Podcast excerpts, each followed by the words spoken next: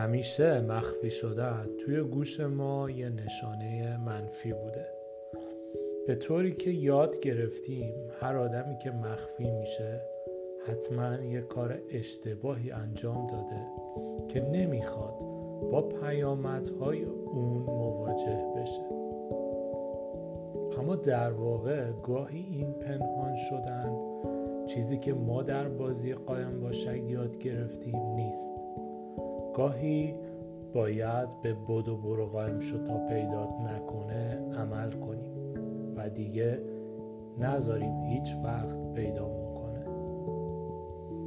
داشتم اینا رو هر روز تو ذهنم عبور میدادم که بازم به نیچه برخورد کردم و مثل همیشه یه حرفی برای گفتن داشت. در واقع نیچه پیشنهاد فلسفی بدو برو قایم شو پیدات نکنه رو به ما اینطوری میگه: پنهان زندگی کن تا بتوانی برای خود زندگی کنی. نسبت به چیزی که برای زمانه تو بسیار با اهمیت به نظر میرسه بیخبر باش. بین خودت و زمان حال حداقل 3 قرن فاصله ایجاد کن تا هیاهوی زمان حال و جار و جنجال جنگ ها و انقلاب ها تنها به صورت یه زمزمه به گوش تو برسه.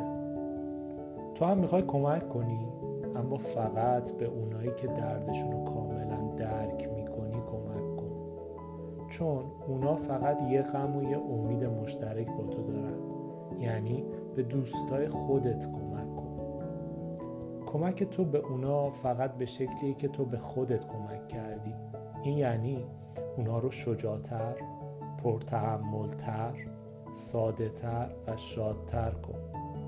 چیزی به اونا یاد بده که افراد کمی تو روزگار ما از اون سر در میارن.